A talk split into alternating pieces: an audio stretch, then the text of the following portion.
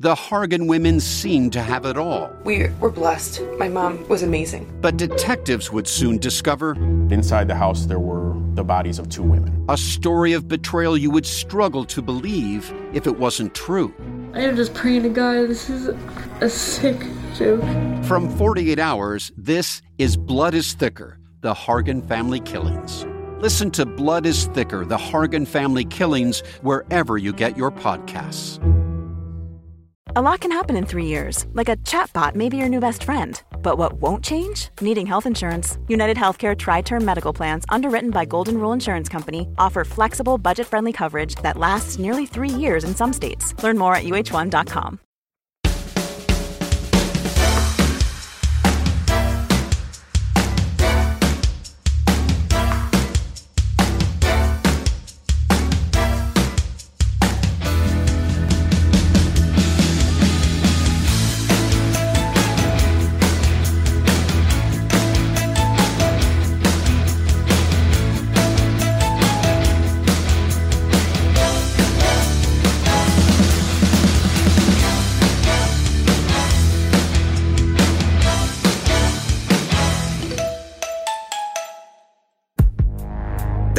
specialist guests telling us things we don't know about.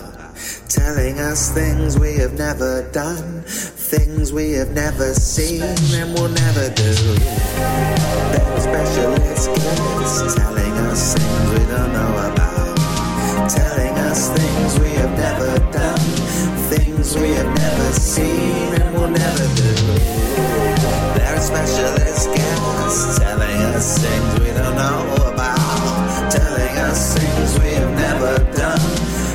Things we have never seen and will never do. Your life's been weird, I've never done that and I never will do. Your life's been strange, I wanna hear it from the horse's mouth. Your life's been queer, I wanna do those things, but I never will do them. Your life's bizarre, talk to me, talk to me now. There are specialist guests telling us things we don't know about. Telling us things we have never done, things we have never seen and will never do. There are specialist guests telling us things we don't know about. Telling us things we have never done, things we have never seen and will never do.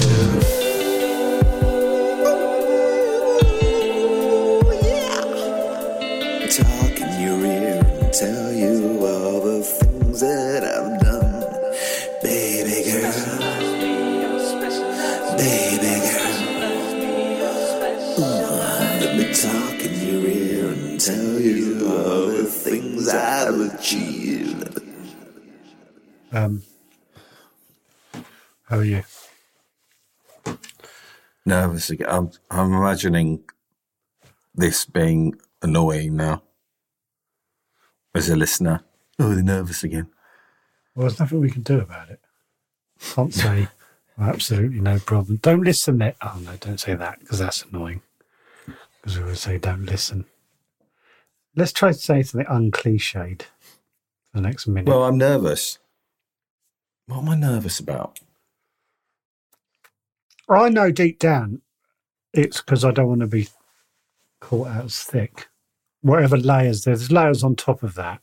But I don't want to be, I don't want to say something stupid and then know that for the rest of time. This guest thinks you're thick. Yeah.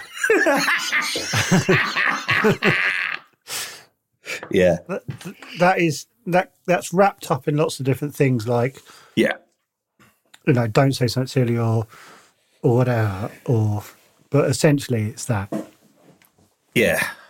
Today we're talking to John Lloyd, who's uh, is the producer of um, Blackadder, Spitting Image, QI.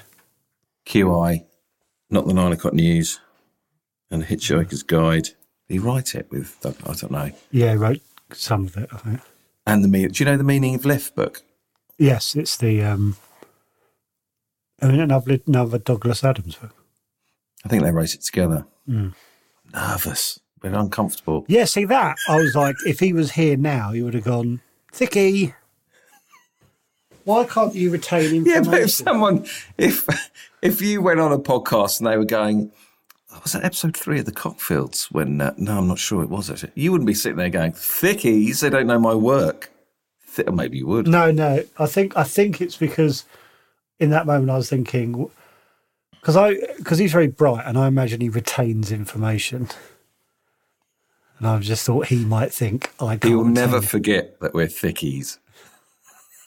There's sometimes I don't mind people thinking I'm thick because I'm sort of confident in the situation. You know, I go, oh well, I, but then I think sometimes when it spears a bit of truth, like I do feel thick around some people, and this is someone undoubtedly I will feel thick around. So I des- but sometimes when you don't feel thick about something, if you come across as thick, you can kind of build yourself back up. With him, I will crumble. That's that's. The poor bloke. He's just taking an hour out of his I know, day. and I also thought, is my answer fucking point too long? And like, who cares what you think about it, Joe? Don't know, fucking hell. Well, Swearing a I- lot, don't want to swear. Blackadder, honestly, I remember sitting in school and it being, I think it was on on a Thursday, and being so excited that it was a Thursday because Blackadder was on. Yeah. And I, I remember hearing my sister laugh at Blackadder 2 through the walls, and I was a little bit too young to watch it. 'cause It was on about 9, 9.30. I was wondering that was was... about eight, eight, mid 80s. So about Yeah. 10, 11, 12, 13 sort of age, weren't we? Yeah, I think I was about 10, 9, 10, I think. Don't know. But And one of those things you watch again and it doesn't date, you just go, fuck it. no, I just watched some then. Just brilliant. See, that made me go, why wouldn't I have done that? Now, Dave, David's got a little bit of, I don't know, just through my head, I was like, I want to be really prepared for this because that's a safety net for me. Okay. It's a way of covering thickiness. I don't feel I don't want to deal with that background because I just want to tell him how much I love him, give him a Oh, kiss. can we not go. do that too much? again? Because vicariously, that will affect me. I, I can't help it. He's a bit of a hero. Yeah, no, absolutely, absolutely. God, let's not bicker before he comes on. Do you know what I thought? I saw that he he created a show with Bill Bailey. I think. I was like, Ah, the oh. Museum of Curiosity. Yeah, I was like, oh, so Bill Bailey's conf- confident in his company, and What's that got to do with you? I want to be Bill Bailey for an hour. And be confident in his. yeah, in his company. So you could also be his wife. I'm, Yeah. sure she's, I'm sure she's confident in his company. I'd love to be his wife. I was His thinking about neighbour, his neighbour. Armando Iannucci. I was like, God, if I was just your wife, we'd just be chatting. You'd also had some kids with him. You'd have given birth to his children. But that's the thing. They don't look at look at John Lloyd or they go, Oh, John Lloyd this, John Lloyd that, it's very John Lloyd. Oh, he's arriving. Yeah. Wow. Hi. Uh, wow. Hello. Hi, guys. Hello, John Lloyd. Hello, John Lloyd. How are you? I'm fine. How are you? You're very uh, beardy. Yeah, sorry. I can shave it. No, I used to have a beard. My wife loved it actually, but I just got fed up with it. So John, I was just imagining being your wife just before you came on.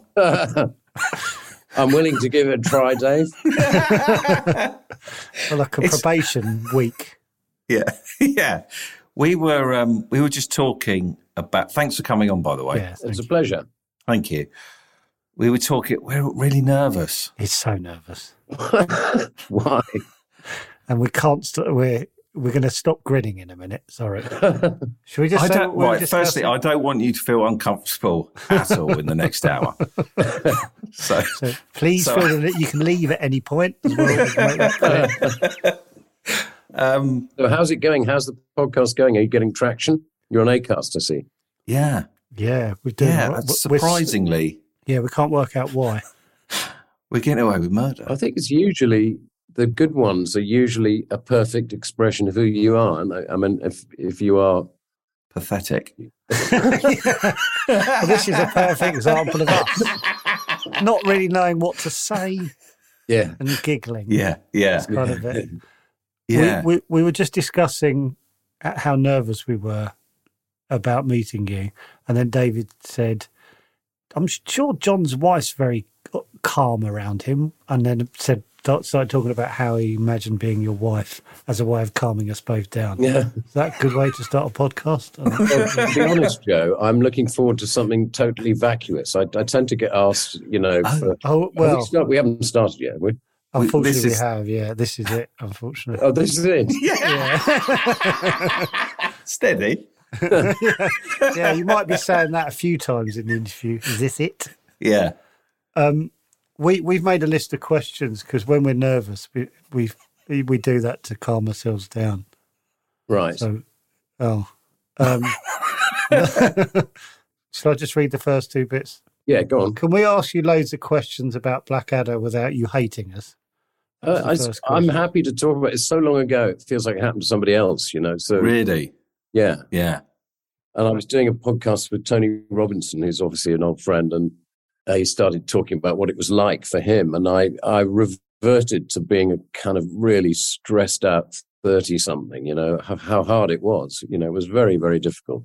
That was one of the questions. What was was it fun or was it just stressful? Well, it was both. Like, I think, like a lot of things. I mean, so veering quickly into philosophy, which I can't help doing because it's what, it's what, uh, it's what I find interesting, really, meaning. And, um, uh, I I think that if it's not hard, you're probably not doing the right thing. You know, I don't know Yeah. who, who said, "If you're the smartest guy in the room, you're in the wrong room." I think that's Right. a really great line, and Yeah. I think that if it's not difficult, it's probably not going to be.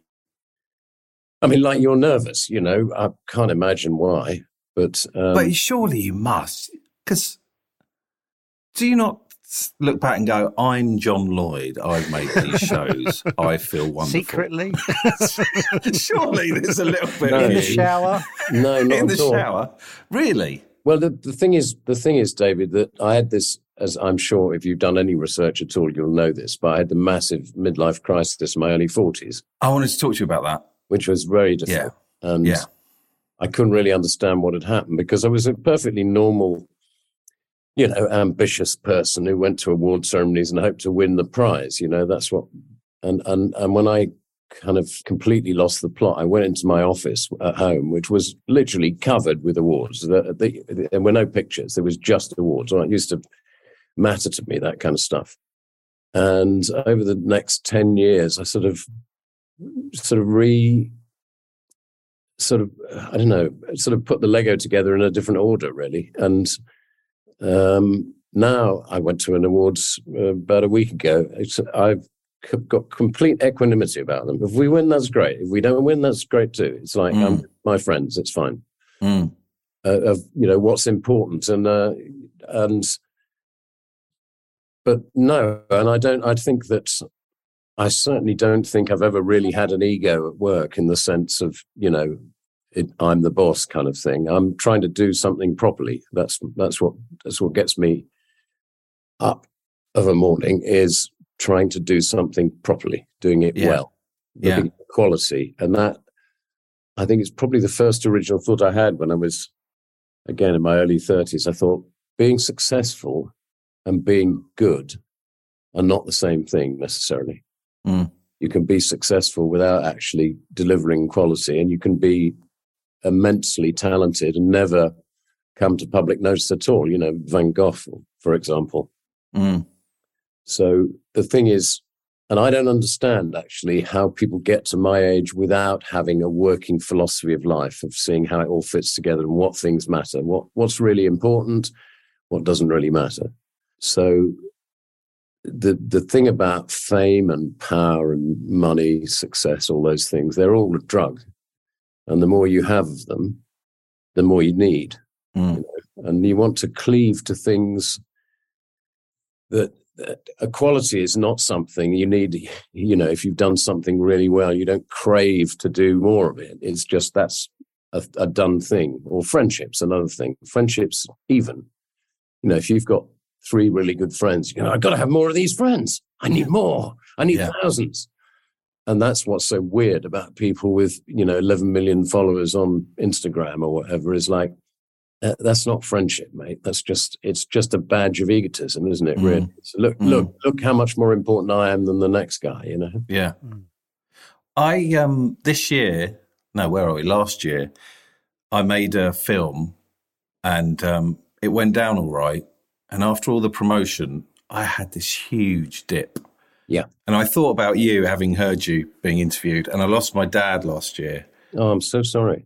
And so I, I've had sort of four, five, six months where I've really questioned why would I do it all again? And it felt like part of it was to do it for him. Yeah. And then, and part of it was that thing of I've achieved that, and you get to the top of a mountain, you go, oh, it's meaningless. Well, that's, this is, this is the thing, David. Yeah. very good story about Steve Redgrave, who won the gold Olympic rowing medal four times. So that's over, what is that, 16 years. The first time, you know, he was high for, you know, a month. I won a gold medal, I've, my life's ambition. The second time it lasts about a week. The third time, you know, a couple of hours. And the last time, as he was crossing the line, you think, what am I doing this for? This is just, Wow. it's completely crazy Mm. And it's I say it's a thing that doesn't deliver. And that was what what I was on the drug of being successful. You know it's like I won a lot of prizes as as I've said and and I've done a lot of things. And it mattered to me. This is I that was my validation. I'm really good at what I do and people know that. And now now I just don't I just I, I this may sound pious to you and a bit creepy but it's not something I value. What I think is I try to be grateful. I'm very grateful for the working life I've had. It was often, often extremely difficult, but it's great that one had the gumption to get through it and not give up, you know, not quit. I think that's Mm. very important, not to give up. And it's, it's also very difficult in life to know life being a series of peculiar paradoxes. You, you need somehow to work out which are the things that where the universe is deliberately making things difficult and your job is to get through the difficulty and get to the other side and leave something behind that was worth doing and which are the things where you're wasting your your life you know there's no mm. point banging on about this it's never going to be any good and the people you're working with are not the, the right people to be with and so forth so working that out is difficult Yeah. I, I found it quite tricky thinking because I've started a new idea. I'm think I'm thinking, should I be doing this? Like, am I doing this just because I want another pat on the back again? Yeah, yeah. It's really difficult to know if you're going down the right path. Or should I be upstairs with my family? yeah, it's uh, yeah, Uh, I- Well, you know, it's but it's equanimity is the thing. That is the uh, that's the Mm. the thing one's aiming for. You know, it just is. You know, they say in Zen, before enlightenment, chop wood and carry water. After enlightenment, chop wood and carry water. It's like, uh, you know, it's just turn up, isn't it? Turn up yeah, and do the right thing. There's nothing else to say, really. That that's all that Yeah. matters. yeah. Um, I don't know if you know. I don't know if you know. I'm the only member of the Church of Agnosticism. Do you know that? No, So I've forgotten. There's only five commandments, uh, so it's twice as easy as Christianity. Um, I'm trying to see what they are. So it, it's they are no fear, be kind, do what you know to be right, try not to be an asshole, and cheer up for God's sake. yeah. Now you can sign up to that. I can sign you two up because you're I'd cheering. love to. I'd love to be part. of because it, it's like it, th these are the things you know i've spent 20 odd years doing qi research which is what i do in my spare time for fun Is it was it QI that got you out of that? Did you No. say it was got you out? Oh, no right. no it was i mean what got me out was was trying to thinking for myself for the first time. So i didn't do therapy or anything. Well, i did see a guy for six months but long after the crisis was over. But what it was there were three things really. Well i was a dad so you can't fuck around with that. You know you you have to you have to turn up. You've got to Yeah. you know put food on the table. So i i functioned. I was shooting ads. I was making enough money to not have to worry about it so your kids teach you a lot but essentially the kind of depression i had is a kind of it's self pity, essentially. It's rather Mm. pathetic. It's just feeling sorry for yourself. Why is my life so lousy? And turning those things, you know, over 10 years, you get a little insight. You think, well, compared to who is your life so terrible? This is a ridiculous, uh, it's a, you're a total poseur here. You've got a Mhm. house, got cottage, well, nice flat, cottage in the country, three great kids. You're married to somebody you really like. What what what is your problem? You know, You're on a good podcast. What? You're on a cracking podcast. yeah, yeah. This may change everything. You might shoot back into the stratosphere. yeah. yeah. But so, you know, the thing is piece by piece. If you are, it's my opinion that if you're really determined to know what the meaning of life is and how to live an optimal life, it'll take you about three years and you will suffer grievously. You will go to some very dark places and you'll be frightened. But you will also have insight. The, the you'll get the gift of insight, which comes from the sky. So three years, you'll find out what you're supposed to do, and the rest of your life is trying to carry out those things. They're a lot more difficult. And there's a thing, you know, it's one of the things one gets interested in these crises is what is religion about? What does it mean? What is it? Why are there so many of them? Why do they disagree with each other? What's that all about? And one of the things I think is really interesting about religion is the concept of sin. What's that? And the peculiar thing about sin is that the sins all come upon you unbidden, don't they? They, they get you in their grip. Anger, greed, jealousy, they come swooping at you like a sort of a raptor and they grip you. And then you, you're in this, you're, you're locked in this embrace of this thing. You can't help yourself. You can't help yourself eating another pie or, um, you know, or lusting after someone, that kind of thing. But the virtues, they're not like that. They all take effort kindness, patience, bravery, these Mm. things you really have to work at. Now, why is that? What is that? Who made this thing? I find that very interesting. And so the weird thing about uh, good behavior is the better behaved you are, the nicer your life is, which is a very well kept secret, you know. Yeah. So one of the things that makes my life a joy, and one of the reasons I'm doing this, is I love talking to people. I love just the raw thing of talking to somebody you don't know. As I talked to a bloke last night in the Groucho, right? We went out for a cigarette in the balcony, and there's a bloke a big burly bloke there. I said, oh, what, you, what kind of thing do you do? He said, uh, I'm a cook. I said, interesting. He said, yeah, I was I used to work in the city. I was a trader, and they used to call me Tim Two Lunches, and because I I love food. He said, and now I basically sell the best ham in the country. And I thought this is this is such a Yeah. joy. It's Yeah, such yeah. a joy. Yeah. You're in there. There's a person you've never met before that you most people wouldn't talk to them because they don't know them. There's no reason to talk to them. Uh, and you have suddenly you're swapping cards, and you think, "Whoa!" And he's recommending the best restaurants in London that I'd never heard of, and you Mm. know, you think this is this is the beginning of something absolutely fabulous. And it Yeah. spent we spent an hour talking to this bloke. It was really good fun. Yeah. That is the thing. It's one of the things that QI teaches you. Without exception, there is more to everything than meets the eye. The way a person seems and the way they are are completely different. And you're missing a lot if you don't engage and talk to everybody and think the best of them too, because the more you think the best of people, blow me down, that's how they behave. Mm. If somebody starts mouthing off about immigration or something in a cab, and you go, well, that's a racist point of view, isn't it? Then you, you suddenly you're at war, you know, and everybody's miserable by the end of it. Everyone's angry and discomforted. If you just get through that and you find yourself talking about rugby and you find that both your older sons are great rugby players and you suddenly you're into that, then you find the person that the person, the, bit of the person that they like about themselves, the bit their Mm. friends like. As a, you know, Jimmy's a decent bloke, you know, Yeah. Bit, bit of a fascist, but he's a you know, fine man. Yeah. That Joe Stalin, you know, lovely sense of humour. Yeah. Yeah. Loved his ham. So we had a moment of jollity. That's so good. I'm I'm pleased we went.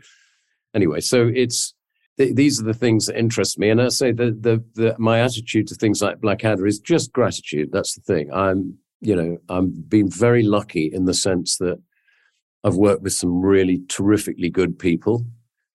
And my job in life is to help those people who are already naturally good be as good as they can possibly be. That's, and it's that was really, one of our questions. It was, Hmm. were you aware of how special that group was?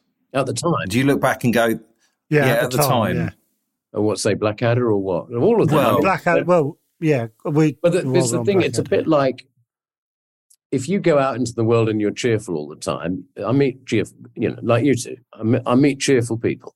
And the other thing is I discover things about them that the cheerfulness is just a, you know, it's a suit of armor, isn't it? You're not really. What you are is, uh, you know, there's anxiety and there's uh, fear and, and, uh, Bloody right. all that you know that you see you see again you see inside the person a bit more and um and now i've completely forgotten yeah how the, the, the thing is you create if you set very high standards first of all it's very annoying and you get you're roundly hated by everybody. Because first of all you've got an idea that is obviously not going to work spitting image is obviously not it's a terrible idea it's too difficult it's too expensive we don't know what we're doing nobody's ever made a puppet before this is madness. You keep going and piece by piece you get a little treat and then that that starts to work and this starts to work and then suddenly even in a team where some of the people are very good naturally and very hardworking and nice to be with and some of them are a bit lazy.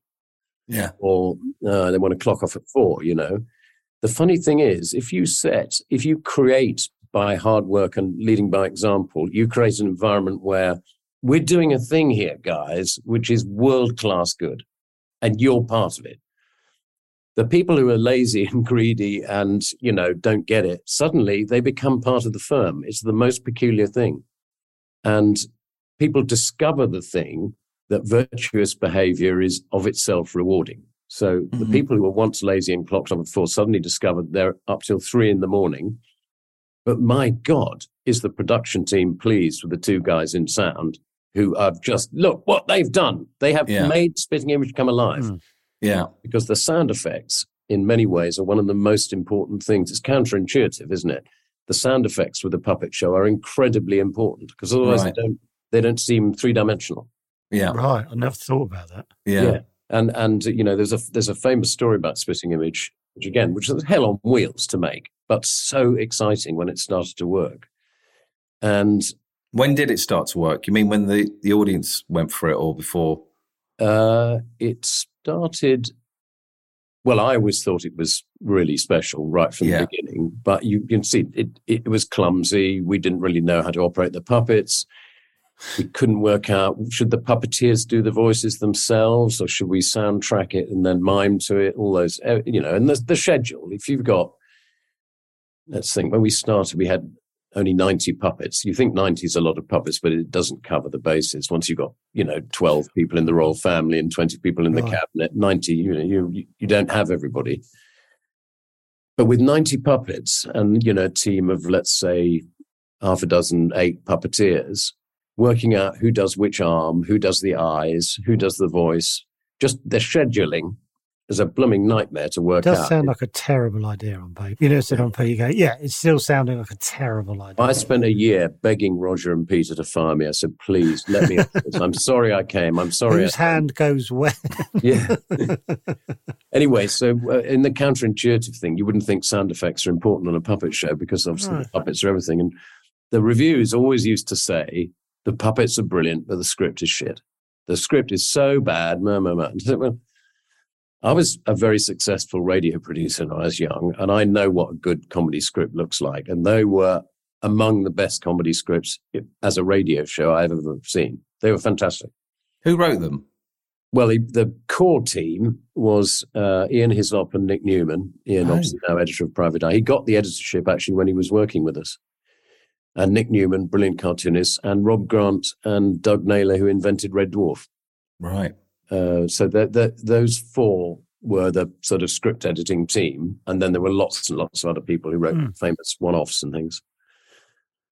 We had all these reviews, and I got a letter from a woman, and it said, um, she said, I don't understand. I hear all these people saying the scripts are no good on Spitting Image. I think they're absolutely hilarious. She said, but I can't judge how good the puppets are because I'm blind. Oh, really? Interesting. Yeah. Once you can't see the puppets, you think this is a properly good script. Yeah. But the yeah. puppets are so in your face and, you know, so grotesque and so alarming. That's all you can think about. Yeah. How weird. Yeah. How big were they? They just these. Ah, that's the other thing. I once wanted to write a book about when you tell somebody, somebody asks you, what do you do? And you say blank.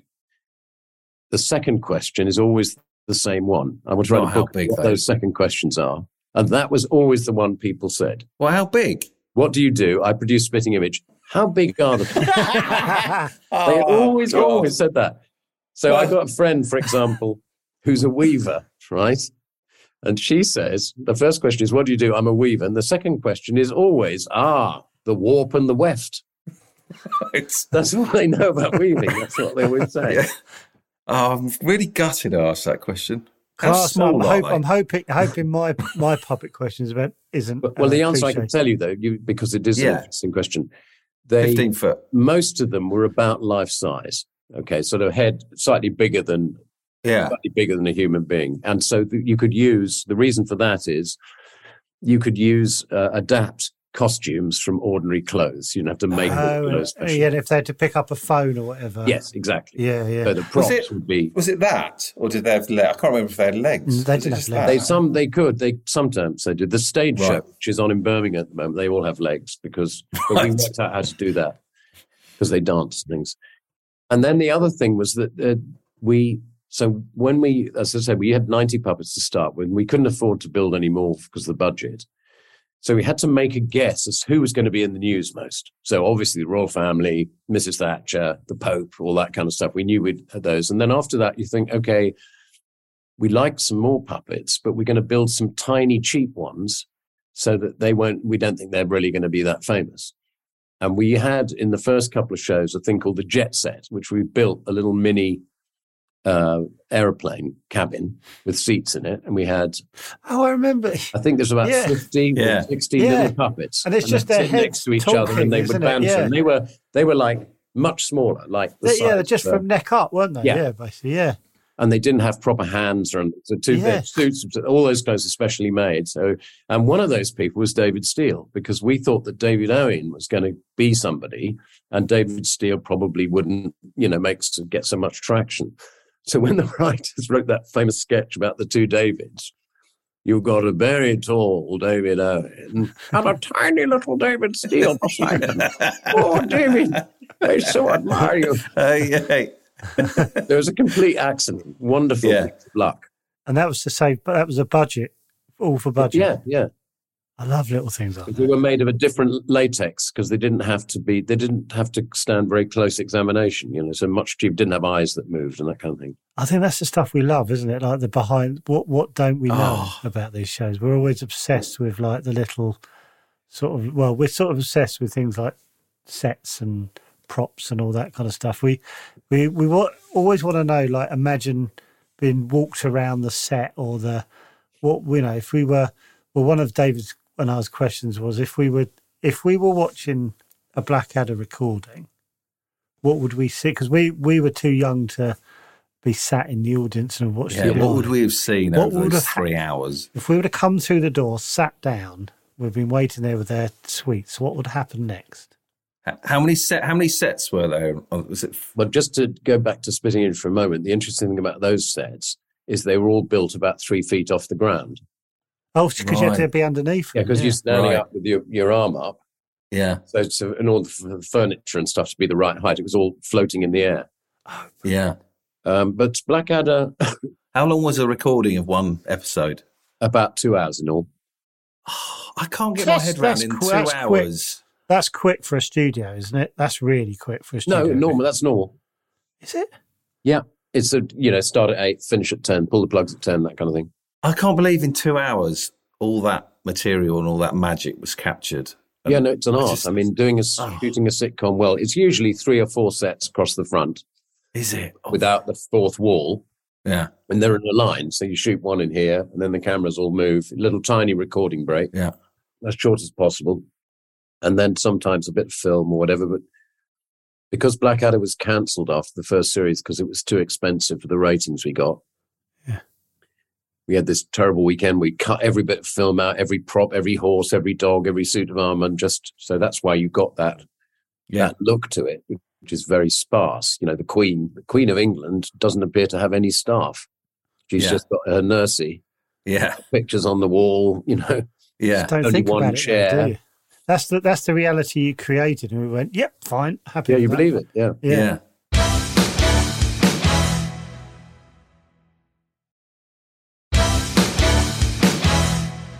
So f- Blackadder Four would have been trenches, their little Yeah. Well, you can see, yeah, oh, the- the yeah. the, uh, the outside walkway bit, you know, the yeah trench. yes, the outside of the trench, the the the dugout, and then Yeah. Headquarters, probably, Is and it- then you know that's then sometimes you'd have to put perhaps another one around the back if there was something special to do, or you might have to do a pre-record for something. But but basically, it's a very I mean, sitcom is a very hard form to make work, but once you've got it, it's actually. A couple of years ago, I went to see Saturday Night Live in New York, which is an Oh, amazing privilege, and that is even more astonishing because there's like there's one set area, and uh, the whole thing's live. So they shoot that the sketch, and then there's something else like they go to a stand up or something like that, and the whole thing is moved in front of your eyes, and a totally new set arrives. It's Yeah. the most impressive thing. yeah It sounds like the the the writers on it have such a hard time. They they have like a shelf life of about two years, don't they? Because from the start, the show ending, they have a day off, and then it's creating the whole thing in five days or something, isn't it? Five or Yeah. six days, and it sounds I mean, Lorne Michaels is a card carrying genius, in my opinion. It's, a, it's an Mm. extraordinary thing to see it. It was really, really good fun. Who was hosting when you saw? It was uh, Phoebe Waller-Bridge, who was also what's it Was it? unbelievable. Yeah, and um, the, the rock star, um, you you know, Taylor, what's her name? Taylor Taylor- Swift. Yeah, Taylor Swift. God Joe that was bang bang in there Yeah, the least intelligent bit of this whole conversation I named. John you never went over and saw the Cheers set did you never No. saw that no I always wondered what that looked like because it looks incredible on TV I didn't. I tell you, well, I was shooting an ad for I think of some bizarre thing, something like Weetabix, I think it was in New York, in Silvercup Studios, and there was a pilot being made in the next studio called The Sopranos. I thought that's a shit name. That's never going to amount to anything. wow Still know your stuff. So how wrong you can be. yeah Um, wow I'm slightly obsessed with, you know, the footage that is on the internet of the black you and the Blackadder team rehearsing uh, from years ago.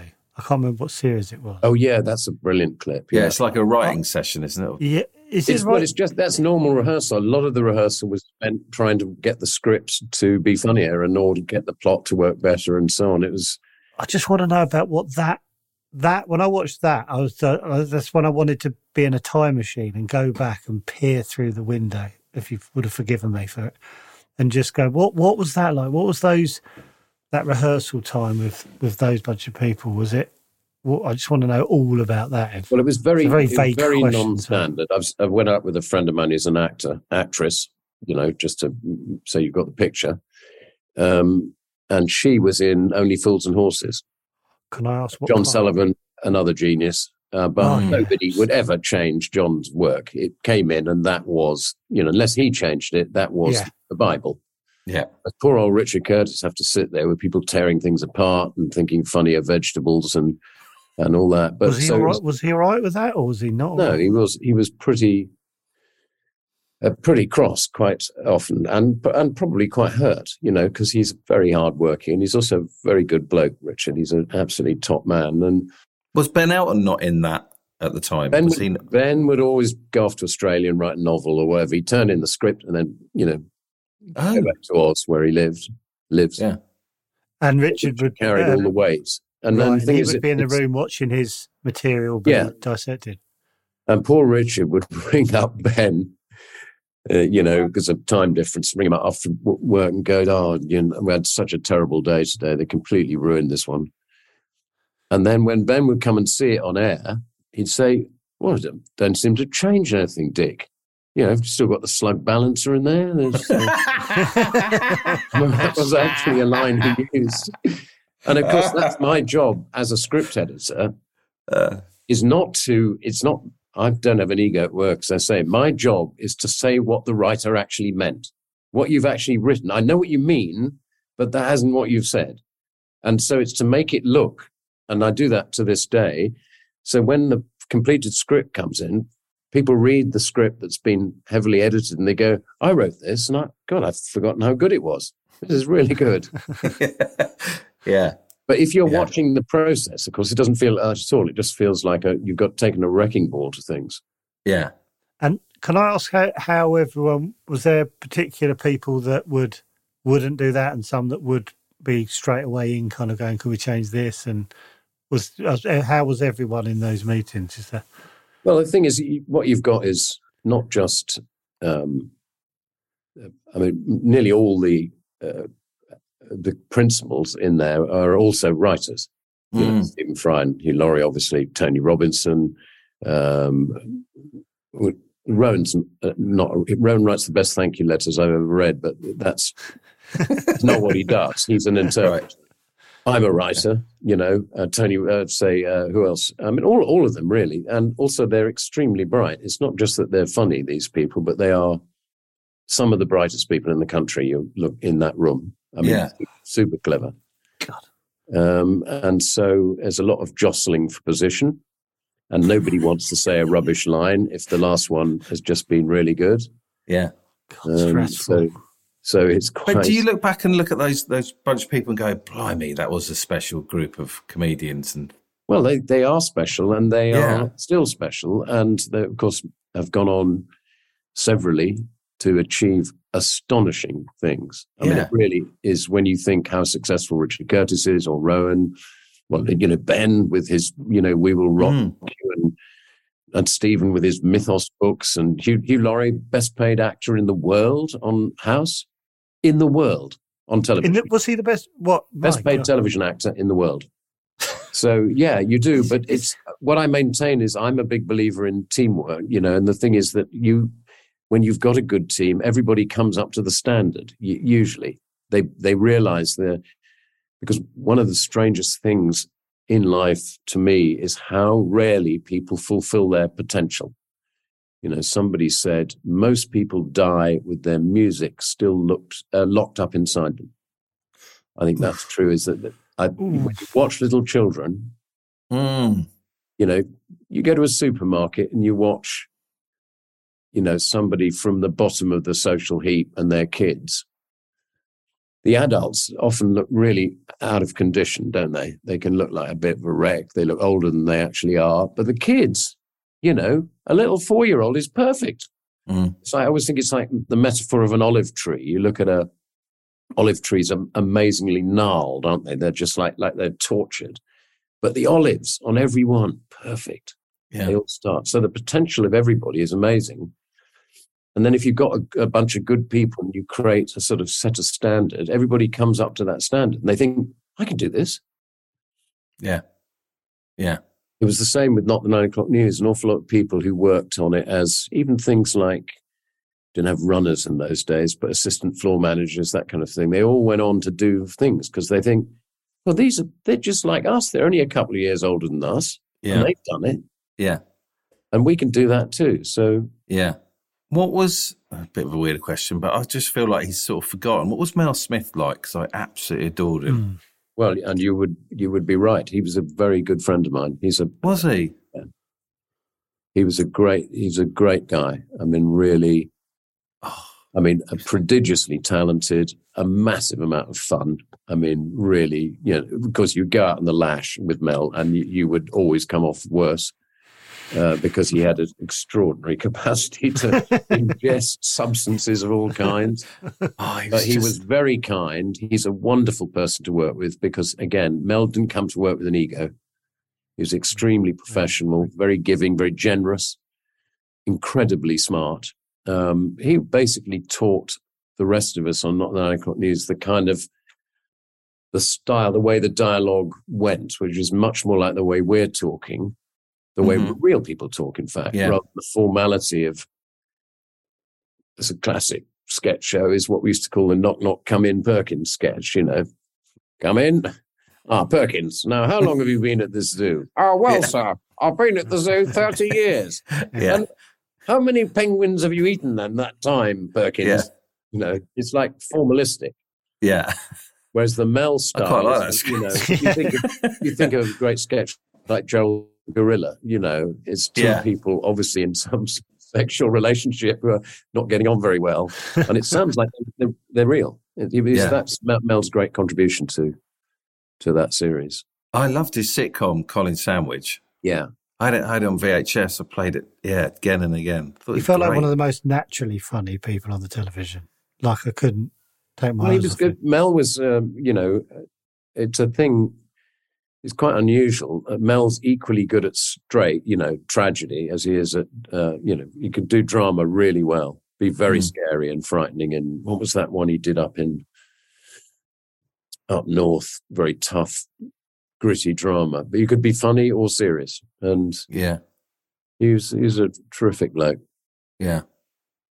So when, when that, that time when it hit you um, with regards to winning awards, did it just come out of the blue, John?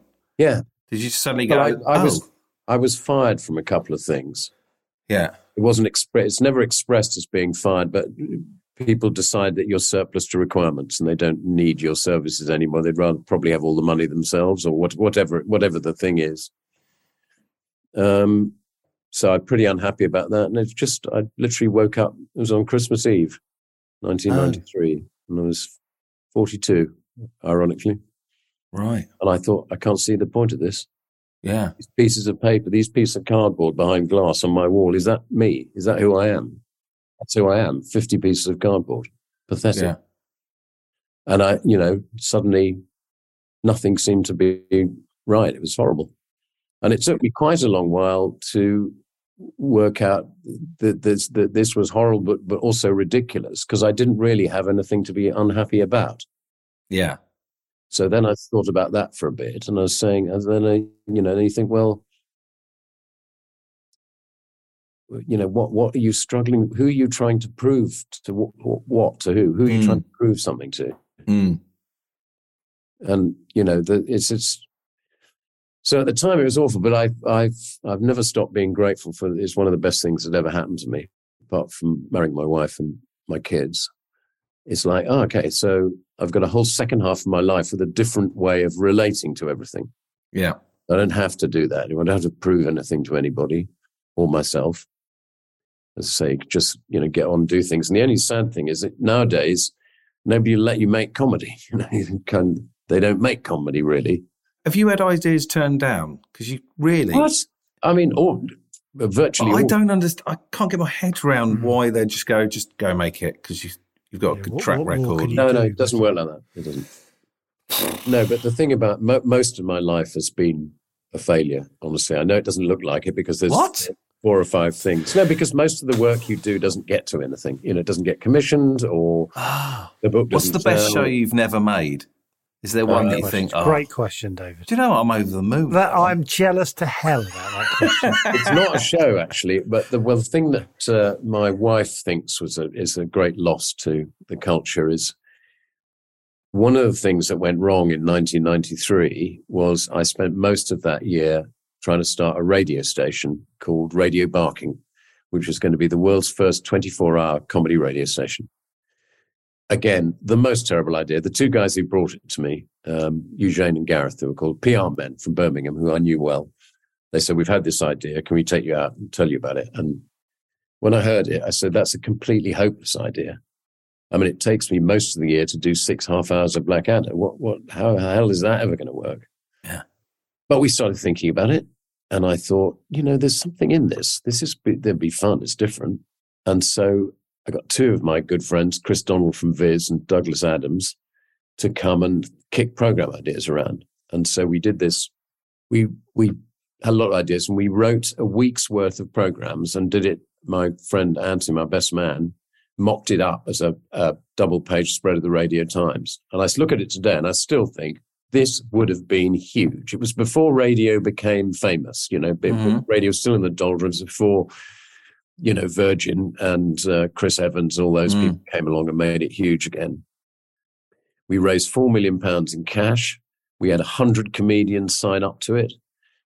Um, we did research down in Sunbury on Thames, which said that the, the research said that in the first week of broadcast, we would get 50% of the radio market in London. It was an FM station for London. Anyway, so I took it, you had to, you had to get a license in those days. And I took it to a thing called the Radio Authority. And we had this amazing, again, my friend Anthony, who designed all the posters for Cameron Mackintosh and uh, Andrew Lloyd Webber, genius, you know, all, he's a, a designer. He'd done this amazing brochure to present our plan. And the bloke I saw from the radio authority said, This is the best application for a radio station I have ever seen. He said, But what is the guarantee? Because you can do this, you can run a radio station. I said, Well, at least we can do a decent brochure. The others can't even do that. Yeah. So I think we have stand a very good chance. And he said, and the other thing is, if this is such a good idea, why hasn't it been done before? And I said, what you mean, like the helicopter or the laser? He goes, I think I might see the problem. they didn't give it to us. And that was one of the things that drove me into sort of suicidal depression and rage. You know, I think this is insane. We Yeah. worked on this for a year, a hundred comedians, four million pounds, perfect research, really good ideas. Anyway, I put it in a drawer and didn't think about it again. And I found it a couple of years ago. And one of the ideas in it, which I'd totally forgotten about, was called Quite Interesting with Stephen Fry. Oh, So I'd had the idea for QI like that would have been 10 years before we actually right. the pilot. It was sitting in the back of my mind, unregarded. Yeah. I was going to ask you. This is a beautiful little. Have you got any QI facts like the weight of a bir- bee's wing or something? that you could- Yeah, have you got any throw at fame? us? We were going to ask you to Do you know the in. weight What- of a bee's wing? Is that the one you particularly want to know? Well, it's the one we assumed you'd know. we were going to ask you to drop one in every this five is why to ten it's minutes. futile. It's great fun, passes the time, QI, Yeah. but it's pointless because you can never know even the tiniest amount of everything, not even the tiniest bit. So No. on bees, I did see a brilliant thing the other day, which I liked. Oh, lovely. A single honeybee has about 850,000 neurons, each able to make 10,000 connections with the others. I mean, that is a bee, one bee. How Yeah. much are those neutrons weigh? Neurons. Neurons. Well, they're very large. Shit. okay. Damn it. Uh, milk. I mean, it's, it's just, it, but it's again, it's one of the things I think the reason I come on these things, I want to spread the word because everybody can do this, right? Everybody can learn to have a nicer life, principally in two ways. One is by being much, being interested in everything, particularly people, because then you find out that nearly everybody is actually really a really good person inside. And the other thing is doing this research for the sake of it, for the sake of finding out, and then writing down what you find out. So this morning, I saw this fantastically good article in The Guardian by some woman who went to, there's a clinic called Paracelsus Recovery in Zurich, which is for extremely rich people who've got mental issues, right? Alcoholism, depression, whatever, addiction. And you go, you have your own house, you have a therapist who lives in the house with you, and it costs a hundred thousand pounds a week oh, how much? Hundred. hundred thousand pounds a week, and it's for the super rich to get them better. And it's it was so interesting. I never had any idea there was such a thing, and they're all over the world. Apparently, these things now. Wow. I can't get that bit out of it. And and it's of course the other thing is the great thing about QI research. You want to tell everybody when you find something out. You want to go, ah, look, I've just found out. Yeah. Yeah. There's a thing. There was the previous entry in my keep a daily record of things I found out. The previous, well, the last one was on. What are we today? Friday. On Wednesday, the standout fact was house prices in London are now nine times average earnings, a ratio Shit. that has not been seen. No, this is in the country nine times, nine times average earnings, 12 times in London. The ratio of nine times average earnings for a house price has not been seen since 1876. So that is how how bad the situation went. I mean, that's a Wow. long time ago. Yeah. Desperately trying to think of a fact, and I have none. Well, it's like it's always when you try and think, like when you ask me about, you know, Yeah. when you ask me, I can't. It's like uh, tell me a joke. You can't think of one, can you? No, I can't think Um, of one anyway, even if it's Got anything on the tallest man? The tallest man. or height in general. Let's Yeah. give you a chance. Um, can't think of anything I can offhand. imagine someone doing this to me and me just fainting. But, feels I like that you might know. No, You but might going know. back to potential, the only thing I could think of uh, on height is that Jo Laurie, uh, Hugh's wife, always says that think about Hugh, who's so talented, so good looking, and so in every way marvelous.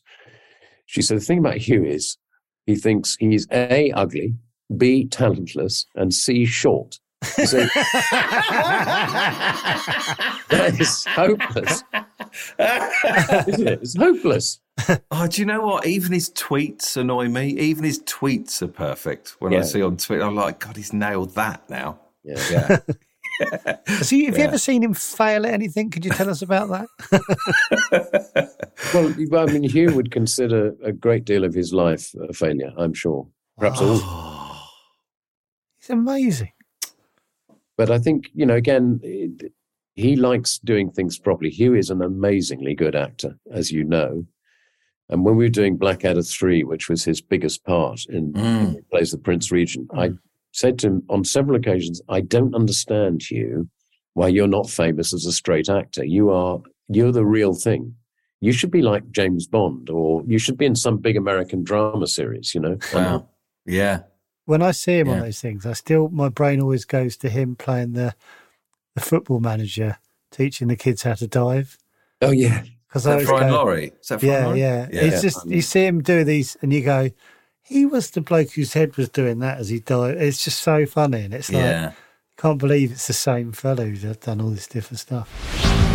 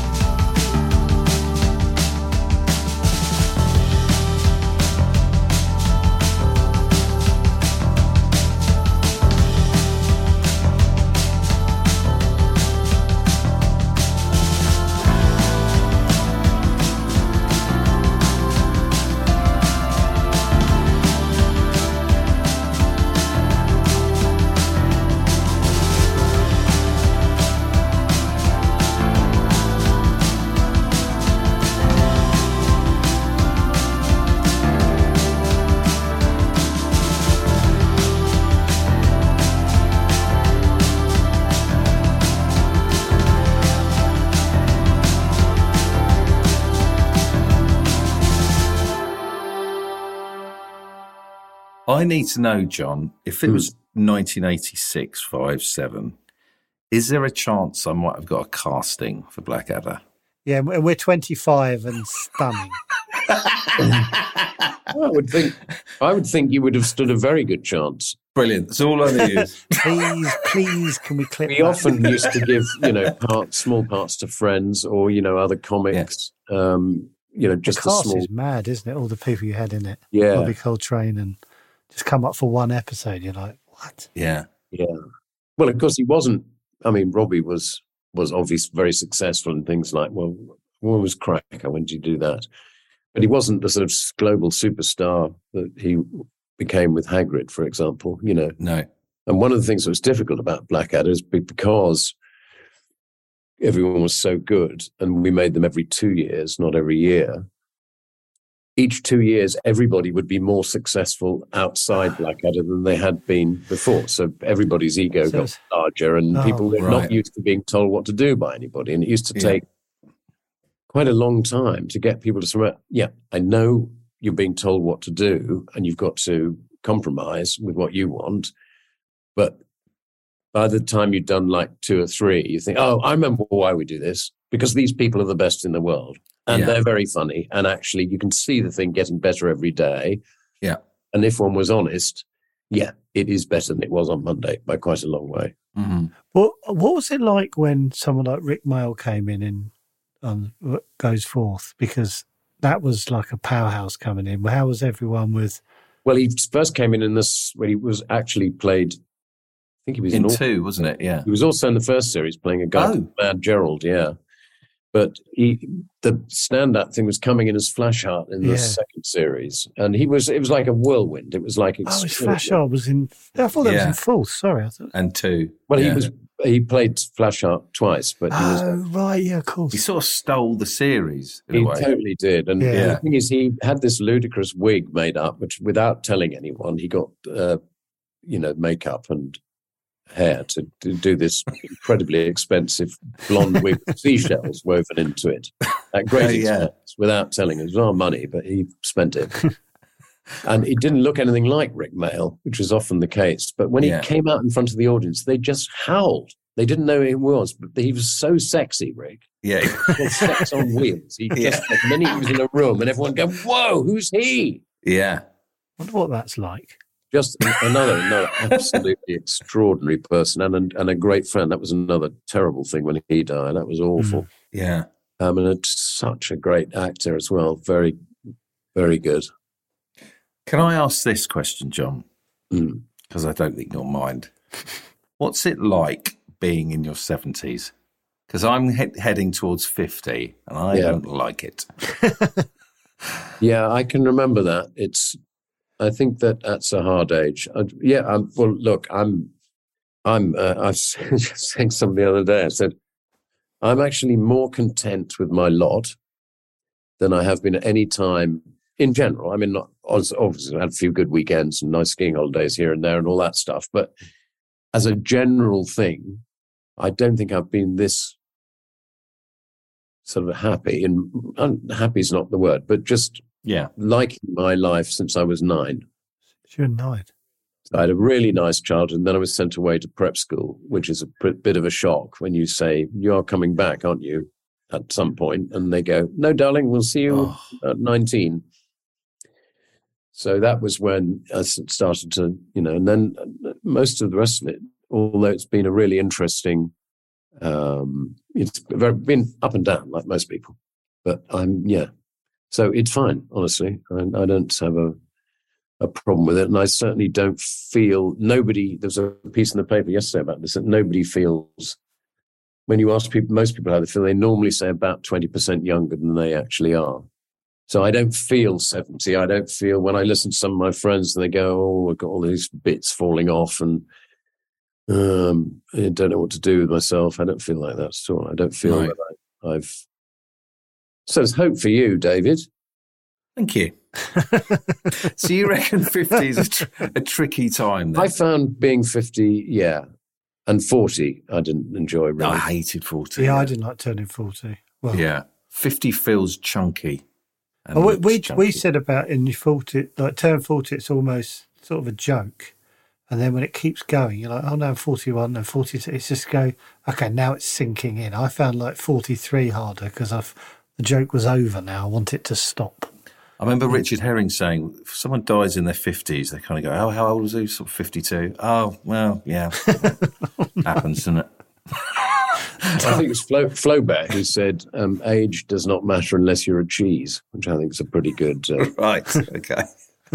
and I Okay. don't see, I don't see much correlation in people between uh, age and people's, let's say, open-mindedness or um, engagement, or you know, I think you can be born stiff, as it were. You can be Mm.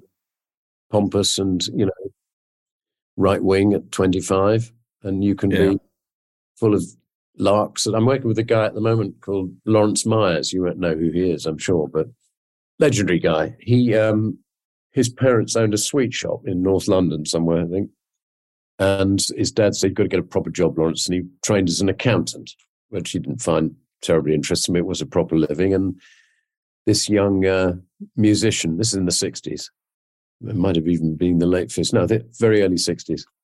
Young musician, singer, comes to see him. He says, starting to do quite well in the music business. But obviously, I don't do this when I'm 60. So I'm looking to get a pension plan in place. And Laurence said, Yeah, I could do that for you. So that was Mick Jagger. he was the Rolling Stones' first accountant. Hasn't So dipped thought, into this it is yet, more has he? fun than doing accounts for small businesses in North London. And he joined the music business. And he was the guy who signed David Bowie. I mean, what? Wow.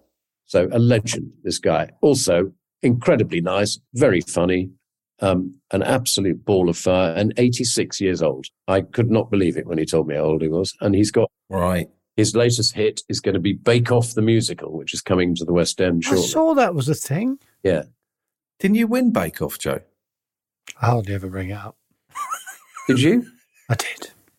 Whoa. What did you win it with? What What, did did you you make? bake? Well, to be fair, it's not that hard because I didn't realise that when they when they do the the the whatever the telly version, you know, the celebrity version or whatever, they um no one else practices.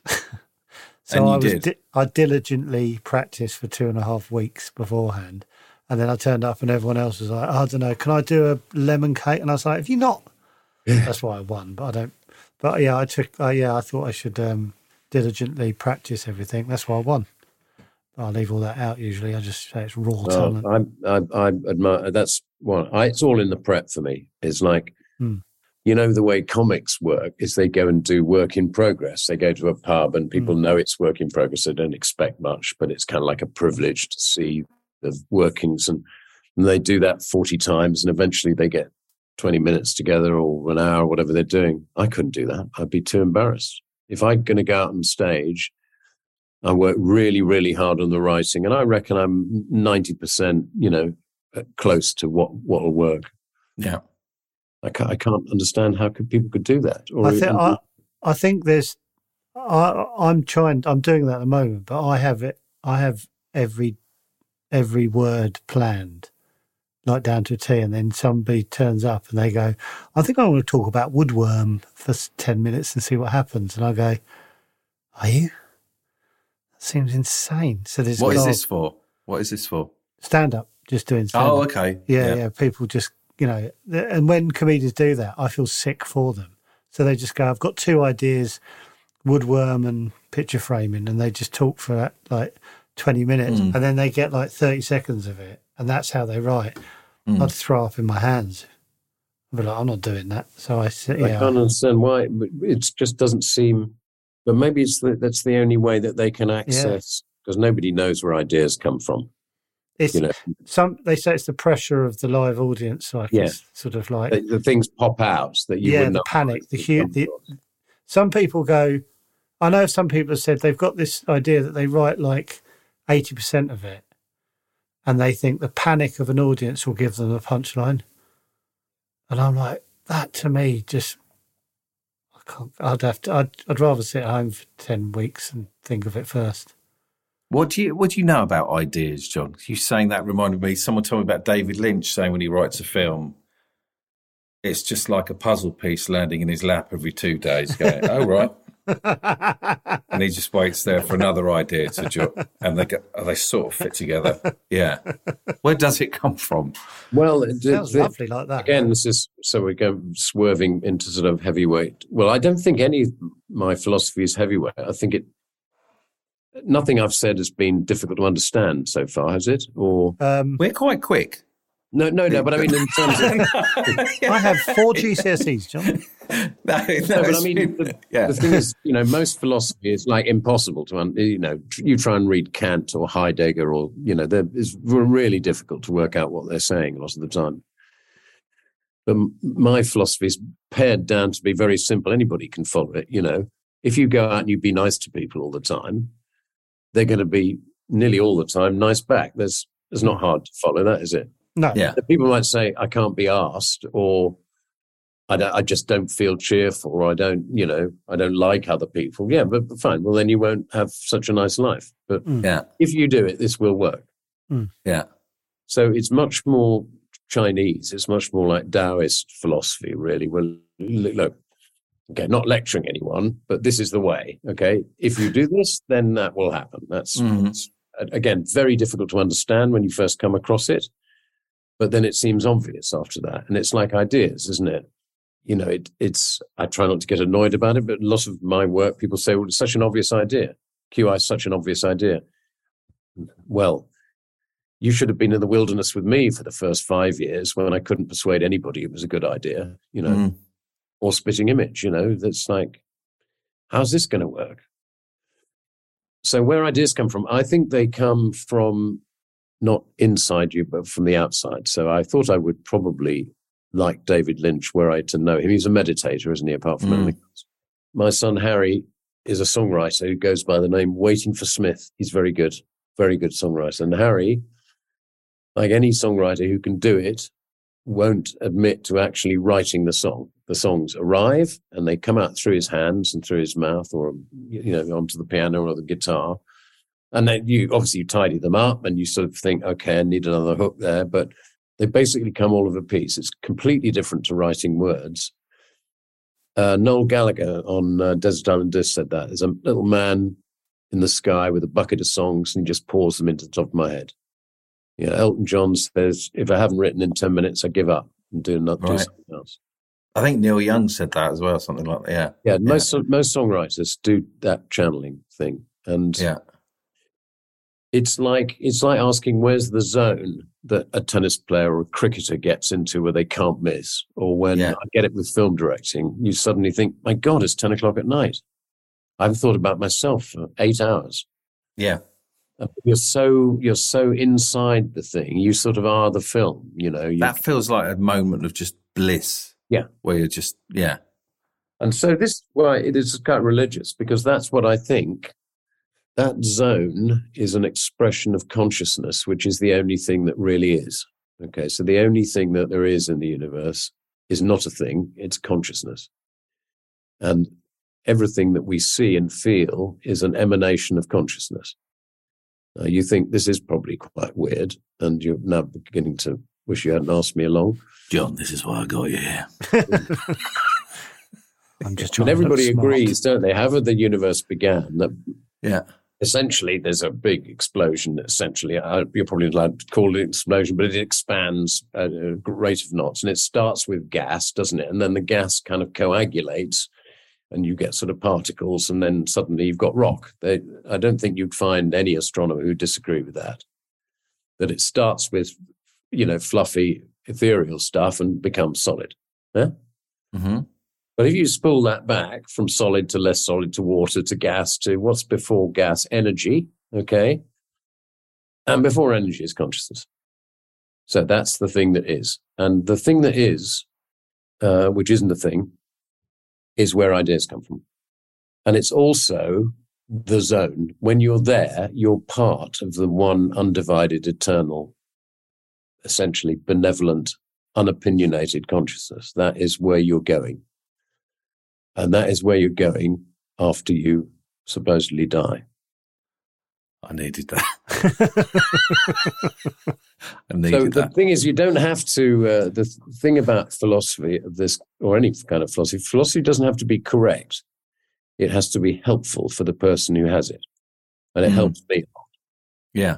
because I then think, all right, so, and I haven't taken credit for an idea for 20 25 years, maybe more, 30 years, maybe. You think, well, they're not my ideas. They arrive, and I think, oh, there's one. It's not like I didn't have it. It sort of had me. It's the, again, it's sort of the other way up. Mm. And it's again, it's a bit like when I first had my crisis to discover that I didn't know anything. That was one of the byproducts of it. I don't know anything. I don't know how to do anything except make fucking cheese commercials. That I can do that and nothing else. I'm a lousy dad. I'm a hopeless husband. You know, I don't, I can't do anything. And I don't know anything. I don't even know how to direct people. I've never been taught and I don't know how to speak to an actor. I haven't been trained to do that. I don't know anything about depth of field or filters. This is hopeless. to discover that I was actually an ignoramus was horrible for the first three or four years. And now it's the most relaxing thing because I know I don't know anything and I know I can't possibly ever know everything. So I don't have to beat, beat people. I don't have to show off. I don't have to hmm. know if I don't know the weight of a of a bee's wing, I'm not ashamed of it. I don't feel embarrassed. Really? Really? No, great God. Yeah. okay, fair enough. Okay. I've got one more thing I want to ask. okay. Just thinking about Joe looking at me. Okay. I look away. You, when you were talking about being 17, sort of feeling 50, or being Yeah. 50 and feeling 30, and then your friend being 86 and full of. Yeah. I have started writing music again. Oh, amazing. Is it? Well, I'd love to do that. I can't Because- think of anything I'd rather do. Well, I it's my it's where I'm happiest.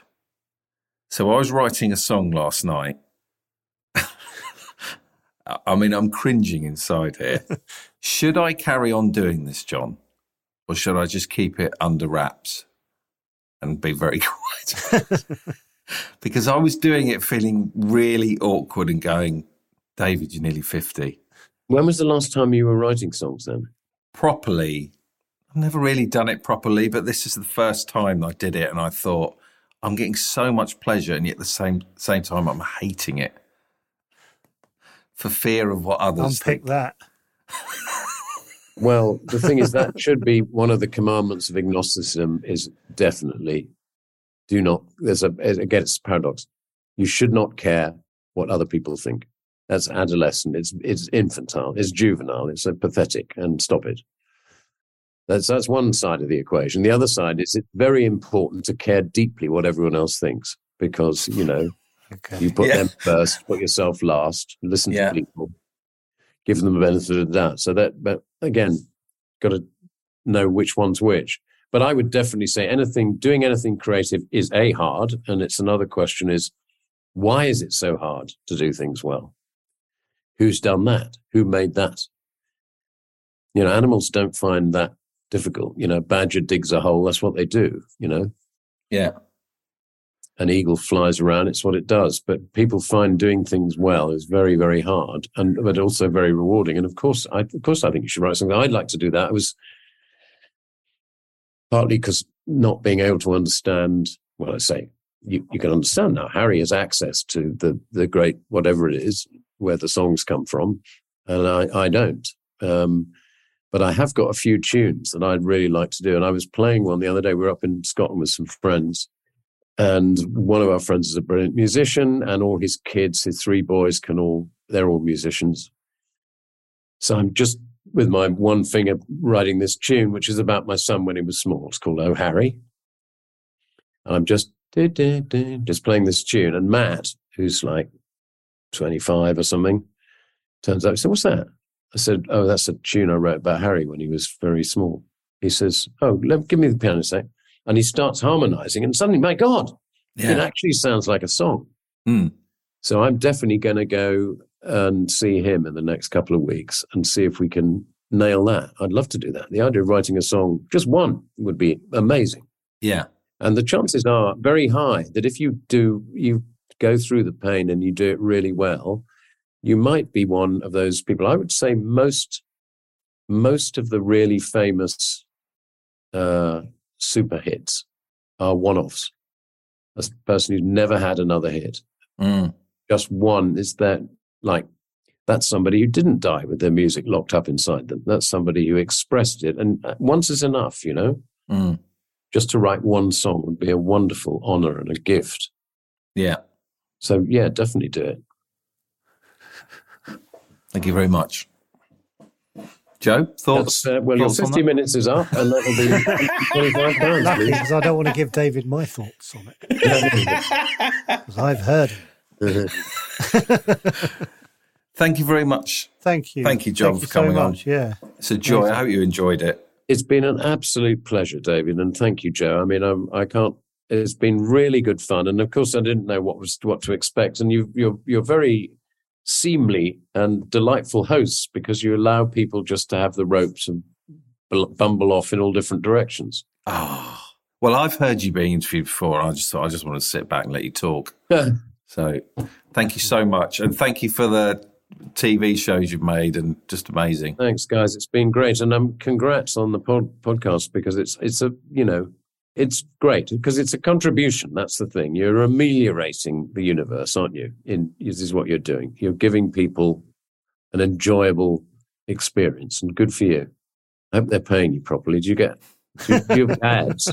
Well, that's That's it. I'll e- well, we'll we- we've got you, let you another know. hour of that, John. See a very different side of us. Thank you very Thank you much, so John. much. Pleasure meeting you. Let's go out for a beer sometime. I'd love Oh, that. lovely. Yeah. Thank, thank you, you. so much. Look after yourself. Cheers, John. Cheers. Bye bye. Bye. Bye-bye. Bye.